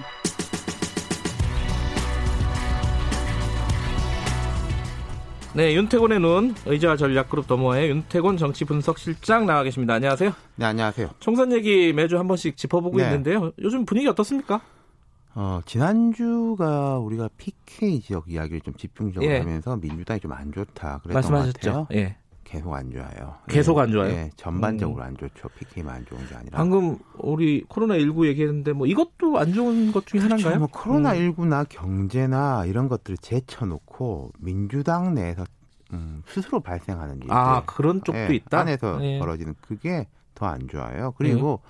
안 좋은데 더 안 좋은 거는 안 좋은 흐름이 이어진다는 거. 음. 뭐 하나 생기면 또 뭐 하나 생기고 뭐 아. 하나 생기고 그런 식으로요. 예. 그게 어떤 구체적으로 좀 얘기를 해주시죠. 뭐 단초를 꼽기로는 원종건 씨 때부터를 보통 이야기를 많이 아, 하죠. 네네네. 설 직후부터 인재 영입 인사. 예. 예. 그 뒤에 이제 경향신문 칼럼건이 있었죠. 임미리 교수요. 네. 예. 뭐 이게 뭐 옳다 그러다를 떠나가지고 애초에 고발이 잘못됐고 네. 고발했다가 취하하기로 결정했으면 깔끔하게 해야 되는데 그 필자의 전력을 공격해서 뒤끝을 남겼고 그 다음에는 사과 프레임에 걸렸지 않습니까? 뭐 사과하냐 안 하냐, 예, 왜안 예. 하냐. 그러다가 이제 이낙연 전 총리, 그다음 주초에 이인영 원내대표까지 교섭단체 대표 연설에서 이어졌는데 사과를 했는데 그 다음 이어지는 것은 그 강성 지지자들이에요. 이른바 강성 지지자. 음. 내가 고발해줄게. 뭐 이러고 나선 것이라든지. 네. 유시민 노무현 재단 이사장이 그젠가 그 알릴레오 방송에서 민주당이 고발한 건 잘못이다 이렇게 지적하면서도 자기 기분대로 쓴 기본적으로 저질 칼럼이다. 임 교수는 one plus one 황교안당 그러니까 그 one plus one이라는 거 그 비례 정당, 위성 정당 아. 합쳐서 말하는 거겠죠. 예, 예. 거기서 빨리 영입해야 된다. 그랬거든요. 예, 이게 이러면 뭐 고발 취하나 사과의 의미가 사라지는 거예요. 그러네요. 그 뒤에 또 지금 그 금태섭 의원 지었고 강서갑 논란. 예, 이건 뭐 보도가 워낙 많이 됐으니까 예. 그뭐 경과를 자세히 설명할 필요는 없겠지만은 포인트가 이어지는 게 또 하나가 있어요. 강성 지지층 문제. 아, 그러니까 이른바 여기 뭐 몬파라고도 요새도 많이 하고요. 음, 예, 뭐 그런 쪽을 말씀하시는 예. 거죠. 예. 그게 이제 뭐 이번뿐만 아니라 사실 한참 전부터 민주당 강성 지지층 여러모로 주목을 받았죠. 네. 이게 분위기 안 좋으면 더 그런데 이게 어느 당이요, 어느 당이든지 간에 뭐 좀 잘못한다든지 분위기가 안 좋든다 안 좋든다든지 이래가지고 비판을 받는다. 네. 그런 경우 종종 있지 않습니까? 당연히 있죠. 예. 예. 그럼 이제 어떻게 움직일 것 같으세요? 그러면 뭐 그 비판 비판을 수용해서 교정을 하거나 아니면은 더 망하거나 둘 중에 하나겠죠. 그렇죠. 뭐 네. 통상적으로 생각할 때 아, 뭐라고 잘못했다고 지적하면은 그게 말도 안 되는 소리는 모르겠는데 이유가 있는 거면은 수용하고 어, 뭐 그런 거가 정석 아니겠어요? 그렇죠, 그렇죠. 정상적으로 생각할 음. 때 이게 역사적인 게 있어요. 제가 좀 설명드릴게요. 민주당이 권리 당원이 전체 한 86만 명 된다고 그래요. 네. 이 중에서 음, 강성 지지자, 열성 지지자로 분류되는 온라인 중심으로 이제 행동하는 분들이 한 10만 명. 어, 이게 어, 떻게 나오는 15% 정도. 이게 그 권리 당원이 들어오는 경로가 어딘지를 볼 수 있거든요. 아. 뭐 지역을 통해서 들어오느냐, 뭐 구의원 뭐 이렇게 음. 들어오느냐, 음. 온라인을 통해서 뭐 들어오느냐, 음. 어떤 이슈가 있을 때 들어오느냐 이렇게 했는데 이게 뭐 물론 민주당 내부 추산입니다. 아, 뭐 내부 추산이군요. 네, 공식적으로 딱 이렇게 세봤다가 아니라 대략 이 정도인 음. 것 같다라고 보는 거예요. 근데 15%면은 네. 그렇게 높은 숫자는 아니잖아요. 그렇게 볼 수 있죠. 근데 예. 이분들이 결집력과 영향력이 강하죠. 그리고 행동력도 강해요. 요즘 행동력이라는 게 뭐 댓글 달고 이런 온라인 행동력이 음. 강한 거지. 사실 뭐 다른 행동이랄 게 별로 없어요. 그렇죠. 최근 정치에서는 뭐 어디 장외에서 연설회가 이루어지는 것도 아니고 음, 아, 또 그런 건 있겠네요. 뭐 촛불 집회라든지 왜 서초동의 검찰 규탄 네. 집회, 조국 수호 집회 뭐 이런 건데 자 근데 아, 다시 돌아가서 그럼 당에 이제 상황이 안 좋아지면 이분들의 영향력이 줄어들 것이냐 늘어날 것이냐 아 늘어날 가능성이 있겠네요. 늘어나요. 그죠? 예. 그러니까 권리당원 86만 명 중에 뭐 이런 거 아니겠습니까? 온라인 열성 당원이 있을 것이고 전통적으로 민주당을 오래 지지했고 뭐 지역에서 활동했던 뭐 네. 뭐 향후의 조직이라든지 이런 당원들이 꽤 있는 것이고 또 사실 개별 정치인들이 모집한 네. 조직화한 당원들이 있는 것이고 그리고 좀 충성도는 좀 약한 어 여기 민주당 괜찮은 것 같다. 문재인 정부 탄핵이 촛불 집회 이후에 들어섰는데 우리 좀 힘을 실어주고 싶다. 이렇게 들어왔는데 좀 충성도는 약하고 관망하는 그룹들이 있겠죠. 음. 당이 인기가 좋으면요. 그 세 번째 그룹이 늘어나는 거예요. 그런 아, 거 아니겠습니까? 그렇죠, 그렇죠. 중, 중간 지대에서 많이 어, 들어오는 거 아니겠어요? 예. 유입된다라고 하잖아요. 예. 근데 이게 신규로 유입된 분들, 이런 분들은 상황이 안 좋으면은 지지를 철회하든지 입을 다물어 버리든지 아. 신경을 안 씁니다. 아, 그렇잖아요. 그렇겠네요. 그렇다면은 온라인 열성 당원들의 상대적 비중이 어떻게 될 것이냐? 음, 높아지는 높아지죠. 거죠. 예, 예, 예. 영향력도 커지죠. 음. 지난 2000 제가 과거 이야기 한 번 더 드려볼게요. 뭐 예. 다른 당의 이런 경우에 대해서 2016년에 예. 총선에서 진박 논란 끝에 당시 새누리당이 참패했지 않습니까? 일당도 뺏기고 음, 그랬죠. 예. 예. 당 지도부 다 사퇴하고 난리 났거든요. 그래서 예. 전당대회를 했습니다. 난리가 나서 누가 당선됐을까요? 그때 누구였죠? 이정현 의원이었나요? 그렇죠. 예. 이정현 의원이 당선됐어요. 박 대통령의 복심 아닙니까? 아. 박 대통령 때문에 그때 그렇게 됐는데 또 박 대통령의 복심이 당선됐어요. 아, 그 아이러니네요, 그거는. 상황이 안 좋을수록 우리끼리 음. 똘똘 뭉쳐야 된다. 뭐 음. 바깥에서 공격하는 거에 대해서 흔들리면 안 된다. 네. 우리가 뭉쳐야 된다. 네. 여성 지층들이 그렇게 결집하는 거죠. 예. 지금 보면은 자 강서각 같은 경우에 뭐 조국 대전이 돼서는 안 된다. 금태섭 의원이 그러니까 아 이거 잘못된 프레임이다. 그러다가 다시 나오는 거는 부끄럽냐 그게. 아 조국 그게 그렇죠. 부끄럽냐? 가 부끄럽냐? 아, 예, 예. 우리는 당당하다. 네. 뭉치자. 뭐 네. 이렇게 나온단 말이에요. 네. 자 온라인 열성 당원의 상징성 있는 정봉주 전 의원이 페이스북에서 이렇게 말했습니다. 민주당의 중도 뽕을 맞은 의원들이 김남국을 도륙하고 있는 것 같다. 한마디 아니할 수 없어 끼어든다. 김남국은 우리 민주당의 지지자들과 함께 조국 수호, 검찰 개혁을 외치며 귀를 열고 어깨 걸고 거리에서 문재인 정부의 검찰 개혁을 위해 싸워온 누구보다 더 충성스러운 인물이다. 예. 단한 번도 서초동 집회 현장에 나가지 않았던 민주당 중도병에 빠진 의원하고는 결이 다른 사람이다. 음. 제가 여기서 같이 판단을 하는 게 아니라 이 정봉주 전 의원 말이 맞다고 생각하시는 분들도 있을 거고 아니라고 생각하는 그렇죠? 분들도 있을 거예요. 예. 어차피 이건 민주당 지지자들하고 지도부의 선택입니다. 음. 총선이라는 게요. 국민들은 4월 15일 날 선택하는 겁니다. 그렇죠. 그렇잖아요. 네. 그 전에 의사결정과 공천과 이런 거는 민주당 지지자들과 지도부가 선택하는 거예요. 네. 그거는 저쪽 뭐 미래통합당도 마찬가지고 그렇죠. 정의당도 마찬가지입니다.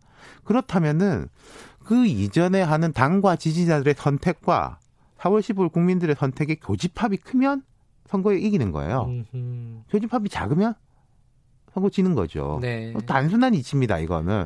근데 이제 이렇게 생각하실 분들이 있겠죠. 지금은 교집합이 작지만 우리가 이 국민들을 끌어올 수 있다. 뭐 아, 그게 그렇죠, 뭐 그렇죠. 그러지 네. 말라는 법은 없습니다만은 그걸 이제 어떤 쪽을 합리적으로 볼 거고 어떤 쪽으로 힘을 실어줄 거냐 이런 거에 대한 선택이 있는 것이고 제가 그래서 오늘 강성 지지층, 열성 지지층들의 이제 프로세스가 음. 어떻게 되는지를 쭉 설명을 드렸어요. 그 지금 정리 안 됐죠 금태섭 의원하고 그게 오늘 그뭐 오후 공청관리위원회에서 음. 최종적으로 결정을 한다는데 제가 볼 때 이게 시간을 끌면은 더 안 좋아요. 그래요? 예. 음. 아니 뭐가 좋겠습니까? 시간 빨리 정해야죠. 이낙연 선대위원장 인터뷰하는데 그걸 네. 물어봐야겠네요. 아, 한번 물어보시죠.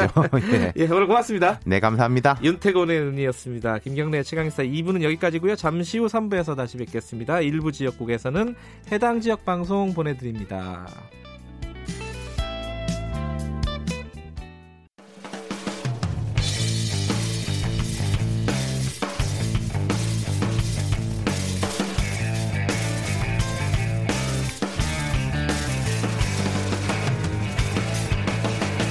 김경래의 최강 시사. 네, 김경래의 최강 시사 3부 시작하겠습니다. 어, 총선이 50여일 남았죠. 어, 민주당이 선거대책위원회 선대위를 공식적으로 띄웠습니다. 어, 총선 체제에 본격적으로 돌입을 한 거고요. 공동선대위원장이죠. 어, 이낙연 어, 더불어민주당 선대위원장 연결해서 바로 좀 인터뷰 좀 진행하겠습니다. 안녕하세요. 네, 안녕하세요. 네. 지금 코로나19 상황이 심상치가 않습니다. 지금 대구 경북 지역은 어, 패닉 상태다 이런 보도들도 많이 있고요. 지금 어떻게 좀 어, 받아들이고 계십니까 이 부분은?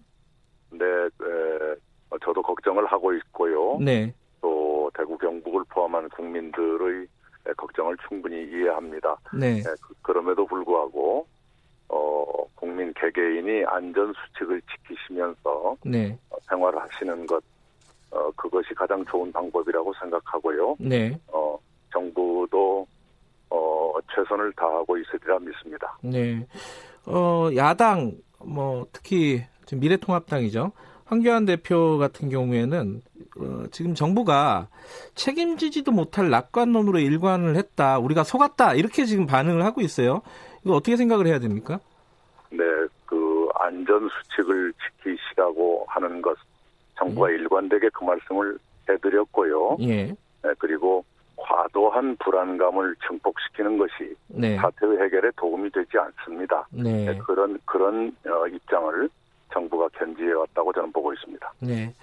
지금 이 코로나 19 때문에 선거 운동도 쉽지 않으시죠? 여기저기 악수하는 거 이런 것도 그죠? 음, 당연히 조심스럽고요. 예. 선거 선거 운동 방식에서도 어 그런 고려가 있어야 한다고 생각하고 있습니다. 그 그런 얘기가 돌았어요. 그 확진자가 다녀갔던 종로 쪽에요. 복지원을 네. 방문하셔가지고 감염 우려가 있다. 예. 이게 이거 어떻게 된 얘기예요? 어, 그 확진자가 나온 건 한참 뒤였는데요. 네. 어, 1일에 복지관을 폐쇄했었지요. 네. 그리고 3일에 복지관을 소독을 했고요. 네. 그리고 제가 6일에 방문을 했었습니다. 네. 네, 그 6일에는 방문해서 그 소수의 직원들과 그 관계자들 네. 어, 일하고 계시는 현장을 에, 보고 격려를 해드렸습니다. 네. 그 어르신들은 한 번도 나오시지 않았고요. 예. 이제 그, 그 복지관 운영위원장을 맡으신 어르신은 나오셨지만 네. 이용자로서 나오신 건 아니었죠. 예. 그리고 그 6일 제가 방문한 날로부터 어제까지가 잠복기가 끝난 것이니까요. 네. 네. 어, 검사를 곧 받을 건데요. 그 결과를 아. 네, 국민들께 공개해 드리겠습니다. 오늘 네. 검사를 받으시는 건가요, 그러면?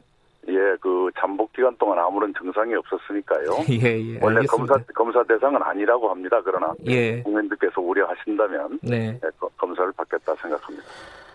아, 대구 경북 지역에서요. 어, 중앙 정부의 지원을 간절하게 원한다. 뭐 이런 얘기들이 계속 나오고 있습니다. 이거 어떻게 조치를 해야 된다고 보십니까? 음, 당연히 최대한의 지원을 해드려야 하고요. 네. 그리고 필요하다면 추경 편성도 어, 준비해야 된다고 생각합니다. 예. 어, 야, 야당 지도자들께서는 네. 세금 세금 쓰지 말라고 하시던데 네. 세금은 세금은 이럴 때 쓰는 겁니다. 음. 네, 이럴 때에 써서 국민들을 안심시키고 네. 국민의 건강을 지켜드리는 것이 네. 정부의 기본 의무라 생각합니다.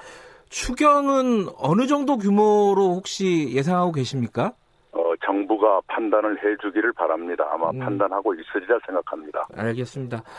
어, 당 얘기부터 좀 여쭤보고요. 종로구 네. 선거구 얘기도 좀 여쭤보겠습니다. 당 얘기는 네. 어, 지금 좀 전에 저희들이 이제 관련 얘기를 나눴었는데 어, 금태섭 의원 지역구 어, 네. 지금 어, 김남국 변호사가 공천 신청을 하지 않았습니까? 이게 정리를 오늘 한다 그러는데 일부 언론에서는 네. 어, 김남국 변호사를 다른 지역구로 보낸다 이런 얘기도 나오고 있습니다. 어떻게 정리되는 겁니까? 음, 정리의 방법은 네. 당에서 어, 잘 연구를 했을 거고요. 네. 네. 본인들과도 상의가 있었으리라 생각합니다. 네. 네 오래 가지 않아서 말끔하게 정리될 것으로 보고 있습니다. 어, 오늘 중에 결정이 되나요?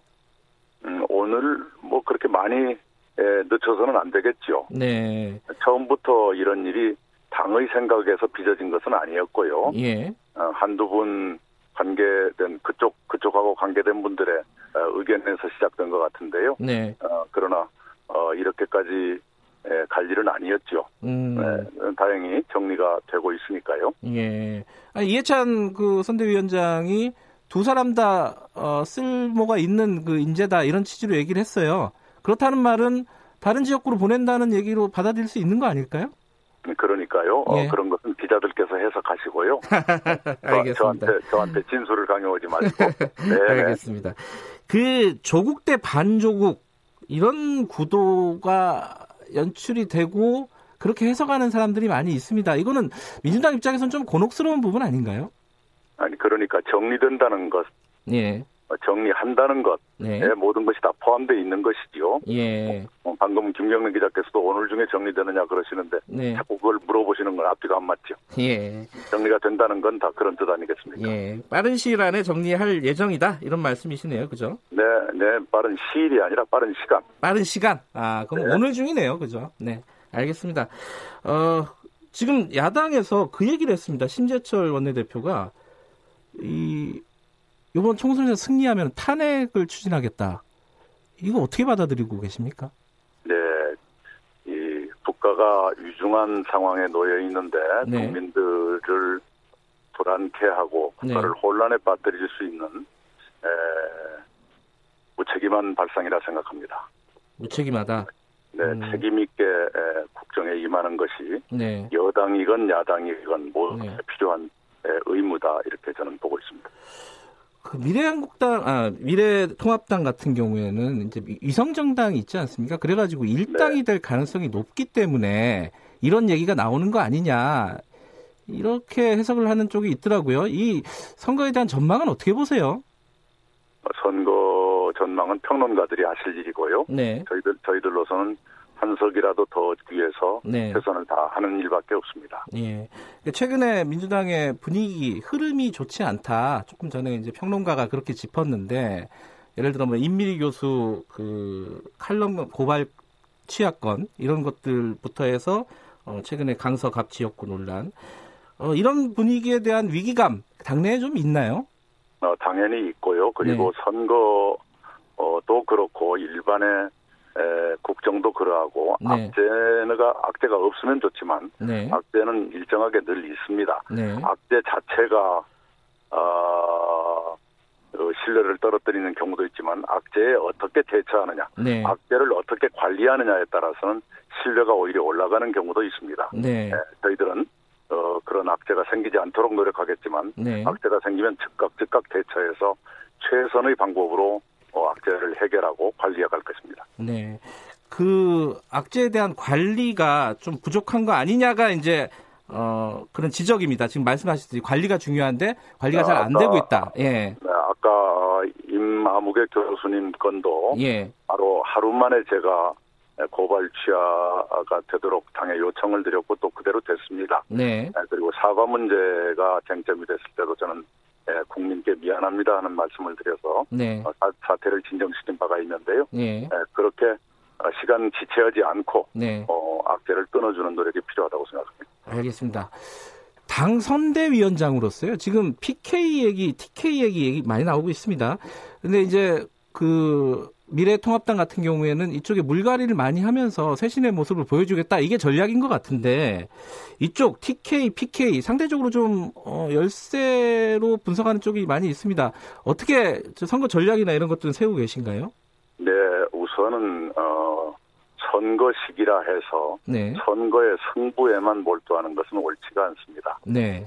정부 여당으로서 할 일을 해가면서 네. 어, 선거에 임하는 것이 옳다고 생각합니다. 음. 네, 승, 승부의 문제는 제가 그렇게 깊게 들여다보고 있지 않습니다. 아, 그래도 이제 좀 기본적인 전략이라든가 이런 것들은 있을 수밖에 없지 않습니까? 현실적으로?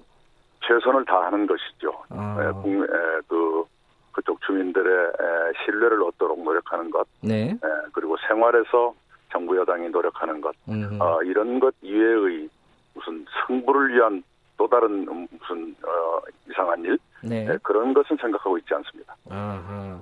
그럼 뭐 당연히 예컨대 어, 지금 미래통합당 같은 경우에는 위성정당으로 상당수의 어, 비례 의석을 차지할 것으로 지금 뭐 예상하는 쪽이 많지 않습니까? 뭐 그런 것들은 당연히 고려하고 있지 않으시겠네요, 그죠?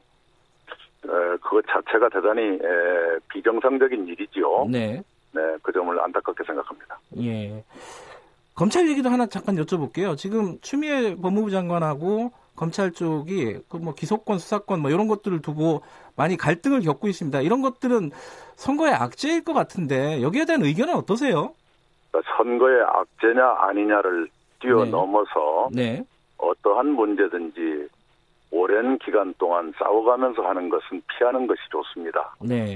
에, 검찰도 어, 물론 검찰이 엄정하게 공권력을 집행하고 검찰권을 행사하는 건 옳습니다. 네. 동시에, 동시에 검찰의 개혁을 다수의, 상당수의 국민이 원하고 있다는 것 또한 현실입니다. 네. 그런 양면을 고려하셔야 되고, 법무부도, 어, 이 문제를, 어, 이런 양상으로 계속 끌고 가는 것은 현명치 않다는데, 눈을, 어, 뜨고 있으리라 생각합니다. 네. 자, 종로구 얘기 좀 여쭤보겠습니다. 지역 분위기는 어떠세요? 이거 다녀보시니까? 예, 어, 뭐 정로라고 해서 특별하겠습니까? 여러 네. 가지 예, 코로나19에 대한 에, 걱정이라든가 네. 또 오늘의 살림에 대한 어, 걱정 또 내일에 대한 에, 불안감을 어, 갖고 있지만 동시에 또 어, 어, 내일에 대한 기대, 에, 설계 에, 이런 것들에 대한 관심 또한 어, 있는 것으로 저는 감지하고 있습니다. 이 황교안 대표가 어, 이쪽 종로 쪽으로 어, 선택을 한 게 얼마 안 됐습니다. 이게 이 빅, 언론에서 빅매치라고 하지 않습니까? 이게 전체 선거에서 어떤 의미를 가지다고, 가진다고 스스로 좀 생각하고 계신가요? 네, 많은 관심을 받겠죠. 그리고 다른 선거에도 네. 일정한 정도의 영향을 줄 수 있으리라 생각합니다. 네. 네. 그런, 그런데 이제 에, 공교롭게도 네. 이른바 아, 자기 지지도 에서 높은 음, 기대를 받고 있는 두 사람이 네. 경, 경쟁을 하게 됐으니 네. 어, 대한민국을 어떤 나라로 만들려고 하느냐, 대한민국의 미래를 어떻게 하려고 하느냐 네. 이것에 대해서 국민 앞에 내놓고 어, 국민의 선택을 받는 네. 어, 그런 선거가 될 필요가 있다고 생각합니다. 음, 지금 여론조사를 보면은 어, 이낙연 선대위원장께서 조금 우위를 차지하고 있는 걸로 나옵니다. 어, 판세를 어떻게 지금 느끼고 계십니까 현장에서는? 음, 특별히 제가 전체를 다 파악할 어, 능력은 없고요. 네네. 네, 여론조사는 참고하고 있을 뿐입니다. 예. 뭐 저기 어 뭐랄까 낙관하고 계시거나 뭐 아니면 긴장하고 계시거나 뭐 이런 어떤 평가를 해주실 수는 없나요? 당연 당연히 저는 긴장하고 있습니다. 긴장하고 계신가요? 음, 네. 아니 그 황교안 대표가 지더라도 얼마 어, 표 차이가 안 날 것이다라고 예측을 하는 사람들 있는 것 같아요. 이 부분 은 네. 어떻게 보세요? 아이고 뭐 상대가 보시는 것에 대해서까지 제가 예, 논평을 해야 되나요? 어, 아니 이제 네. 나중에 이제 결국은 어, 황교안 대표 쪽그 보수 쪽도 결집을 해서 큰 차이가 안 나지 않겠냐 지금 여론조사보다는 이렇게 생각하는 쪽도 있더라고요. 네, 당연히 종로는 어, 굉장히 격렬한 어, 경쟁이 되리라고 생각합니다. 예. 어, 총선 후보로서 이낙연의 경쟁력은 이거다 이렇게 좀 말씀을 해주신다면요? 네, 저는 어, 일을 했고 좋은 결과를 얻은 경험을 가지고 있습니다. 조류독감 문재인 정부 출범 직전의 겨울에 3,800만 마리의 닭과 오리를 살처분했지만 네. 지난 2년 동안 닭과 오리 살처분이 한 마리도 없었습니다. 음. 2018년 메르스 인명피해 한 명도 없이 막아냈습니다. 네.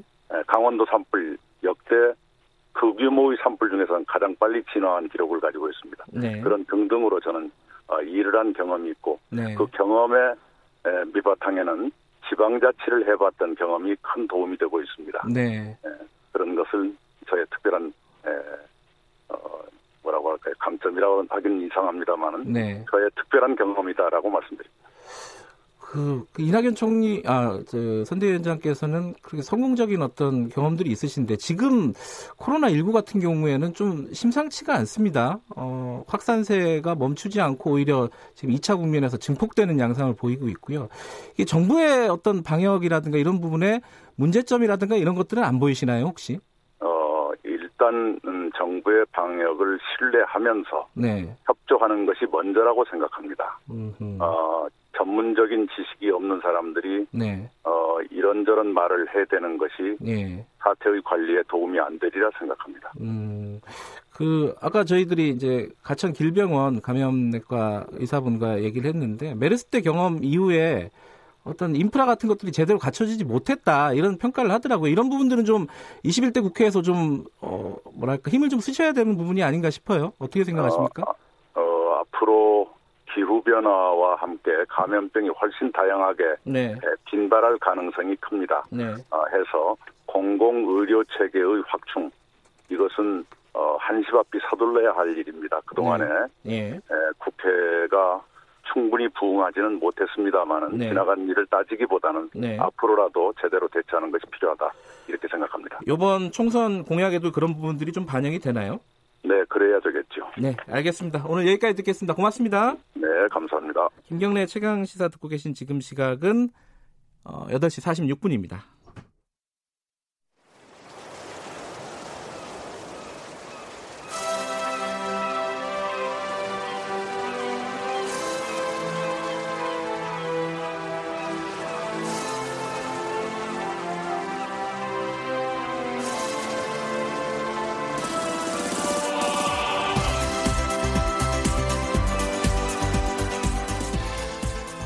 네, 김경래 최강시사 듣고 계십니다. 축구 감독으로부터 배우는 리더십 화제 코너입니다.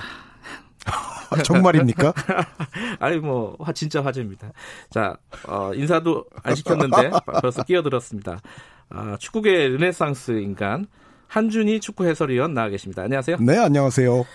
지금이 오늘이 몇 번째죠? 너무 많이 많이 했나요? 이게 기억도 안 나네. 한 어, 예, 너무 예, 많이 했는 것 같아요. 아, 그래. 네, 네. 기억이 안 날 정도로. 예 일곱 번 정도 한 것 같은데. 아니요, 그보다는 덜 했는데요. 아, 네. 이게 지난주에 저희들이 어, 처음으로 한국 감독을 다뤘습니다. 예, 예, 예. 어, 그렇게 얘기해도 되나요? 흑수저 감독? 네, 뭐 어, 이상 없습니다. 예, 네. 정종용 감독 살펴봤고요. 오늘은 그 극단에 서 있는 금수저 감독, 어, 누구죠? 다이아몬드 수저 감독. 아, 그런가요? 요한 크루이프 감독인데 예. 에, 이분은 이제 고인이 됐어요, 지금은. 아. 에, 지금은 사실은 그 이른이 안 돼서 사망을 했으니까 예. 요즘 기준으로는 좀 일찍 타계했다고 볼 수가 있습니다. 47년생이더라고요. 네네네. 1947년생인데 저희 뭐 부모님 뻘입니다. 그렇습니다. 예. 예. 일찍 돌아가셨군요. 근데 왜 이분을 그렇게 다이아몬드 수저라고 부르는 거예요? 어, 일단 부자예요? 아니요, 뭐 재산이 어느 정도 있는지는 제가 파악해 본 바가 없고, 예. 뭐 공직자 재산 공개가 된 적도 없기 때문에 제가 잘 모르는데요. 그 일단 네. 우리가 20세기 최고의 축구 선수를 논할 때 네. 서너 손가락 안에는 분명히 요한 크루이프가 들어갑니다. 아 그래요? 그러니까 음. 당연히 다이아 수조일 수밖에 없죠. 그러니까... 전 지구촌을 통틀어 20세기 최고의 선수 몇 명 중에 한 명이니까요. 음, 그러니까 선수 시절 자산이 많은 측면에서 다이아몬드 수저다 네. 이런 말씀이시군요. 그러니까 거의 펠레와 음. 마라도나의 준하는 바로 다음 가는 레벨이라고 볼 수가 있거든요. 모르시는 분들을 위해서 네. 왜 그런지 좀 설명해 주세요. 왜? 요한 크루이프 선수는 일단 1970년대 초반에 네. 아약스라는 클럽에서 대활약을 펼치면서 아약스가 유럽 챔피언을 3연패를 하게 됩니다. 그 네덜란드 네, 그렇죠. 클럽이죠? 네덜란드의 네. 가장 대표적인 클럽인데 예. 요즘으로 얘기하면 이제 챔피언스 리그 우승을 3년 연속 차지한 거거든요. 네. 네, 그러면서 이제 세계 최고 선수 반열에 올랐고 그리고 이제 네덜란드 국가대표팀이 있어요. 네. 이 당시 네덜란드 국가대표팀은 아약스의 선수들을 주축으로 아약스의 전술과 스타일을 그대로 옮겨놓은 팀이었는데 네. 역시 여기서도 요한 크루이프가 최고의 사령관 역할을 했습니다. 아하. 네, 그런데 이때 이 네덜란드와 아약스가 지니는 중요성은 단순히 성적이 좋았다 이것뿐만이 아니라 네. 이른바 과학 과학의 역사에서 따지면 아이상 뉴튼이나 알버트 아인슈타인 같은 축구를 했습니다. 그, 아니 네. 너무 너무 칭찬하는 거 아니에요? 아닙니다. 그, 그 맞는 정도예요, 얘기입니다. 진짜? 네, 그러니까 어... 이른바 우리가 어, 토마스 쿤의 과학혁명들의 구조 예. 어, 여기서 이제 유래해서 유행이 된 패러다임이라는 단어가 있지 않습니까? 예. 축구에 있어서의 가장 큰 패러다임 전환을 이뤘던 팀이 아약스와 네덜란드이고 예. 그 아약스와 네덜란드의 축구가 돌아가도록 만들었던 그라운드 위에 지휘관이 바로 요한 크루이프였습니다. 아, 과학적으로도 좀 조예가 깊으신가 봐요. 아, 제가 원래는 자연과학을 전공을 아, 했었고요. 네, 그 아. 이후에 또 인문학도 전공을 했고 지금 예체능에 종사하고 있습니다. 진정 르네상스 인간이시군요. 자, 그 요한 크리프가 그게 어 정말 패, 축구의 패러다임을 바꿀 만한 선수다. 성적이 좋아서 그런 얘기를 하는 건 아닐 거 아니에요. 물론 성적도 좋지만 네. 무슨 측면에서 그런 얘기를 성적과 내용을 둘 다 거머쥔 사람이죠. 그런데 네. 일단 오늘 이제 리더십을 얘기하려면 이 사람의 감독 시절을 얘기해야 되는데 앞서서 선수 시절을 좀 설명할 필요는 있는 것 같아요. 뭐 좀 길면은 다음 주에 이분 한 번 더 해도 되니까 네. 천천히 가시죠. 예상한 네. 바입니다. 네. 네. 그런데 예, 우리가 이른바 토탈 사커라고 부르는 축구 있지 않습니까? 아, 그 뭐 유명한 말 아닙니까? 그죠? 그렇죠. 아주 유명한 말인데 이제 원어에 가깝게 하려면은 토탈 풋볼이라고 해야 되는데 아. 우리가 이제 미국식 용어를 좀 더 먼저 받아들여서 토탈 사커라고 보통 부르는데요. 이 토탈 사커가 가장 완성된 형태로 정립된 클럽이 바로 아약스고요. 아, 그 선수 네. 시절. 그렇죠. 네. 그리고 시절. 예. 그 당시 70년대 초반에 네덜란드 국가대표였습니다. 음. 그런데 이 토탈 사커라는 게 지금 축구에 어떤 의미를 지니냐면은 요즘 우리가 상식적으로 생각하는 축구의 스타일, 전술, 선수들의 움직임 네. 이러한 것들이 토탈 사커로부터 모두 발전한 것입니다. 그래요? 아, 네. 아, 저는 토탈 사커 그러면은 약간 우르르 몰려달리는 거 이런 거 아닌가라는 생각인데 그거 아니죠? 아주 일부분적으로는 김경래 지금 기자님의 그 말씀이 맞습니다. 아 그래요? 네. 그런데 어. 그 우르르가 아, 마치 그냥 우르르 어. 몰려다닌다 그러면은 뭐 굉장히 무질서한 것처럼 도 예. 여겨지니까 예. 뭐 아주 정확하진 않지만 이런 겁니다. 그 total soccer 이전까지의 축구들은 기본적으로 포지션을 기준으로 움직였습니다. 어, 뭐 left wing, right wing 뭐 이런 식으로. 바로 그렇죠. 예. 그리고 공격수, 미드필더, 예. 수비수. 예. 그러니까 어, 이렇게 해석하시면 될 것 같아요. 공격수는 공격을 합니다. 아, 당연하잖아요. 수비를 하지는 않습니다. 아, 통상 원래는 네, 네. 그러니까 그 아. 그 이전에 옛날 우리가 정말 흑백 화면에서나 보는 그 축구들을 한번 연상해 보시면 공격수들은 그냥 높은 지역에 머무르면서 공격에 신경을 써요. 아, 네, 수비에 네. 그렇게 뭐 가담하는 모습이 많이 나오진 않고요. 네. 그리고 수비수들은 또 수비를 합니다. 음. 네, 그렇게 공격을 많이 하는 모습이 이, 나타나는 거는 좀 드뭅니다. 네. 그런데 이 포지션을 기준으로 움직이던 축구가 토탈 사커부터는 공간을 기준으로 움직이게 됩니다. 아, 그 차이군요. 네. 우리가 오, 요즘 오. 축구 중계 한번 들어보세요. 뭐 해설자들이 뭐, 어, 툭 하면 공간, 공간, 막 예, 뭐 공간을 뭐, 막 읊잖아요. 계속. 공간을 열었다는 둥. 그렇죠. 예, 네, 공간을, 공간을, 활용해야 된다는 바로 둥. 그렇습니다. 예. 공간을 효율적으로 활용해야 된다. 예. 그한 줄만, 그 한 문장만 갖고 있어도 축구 해설을 웬만큼 때울 수 있을 겁니다. 아마도. 네, 지금 어, 공간을 잘 봐야 된다는 둥, 네. 어, 공간에 이제 볼을 잘 연결시켜 줘야 된다는 음. 둥. 네, 그 공간이 그렇게 중요한데 이 공간이라는 개념을 최초로 완벽한 형태로 정립한 팀이 바로 아약스였고 네덜란드였어요. 음. 어, 그러니까 이 얘기는 뭐냐면 포지션 기준이 아니고 공간을 기준으로 움직인다는 얘기는 음. 이런 겁니다.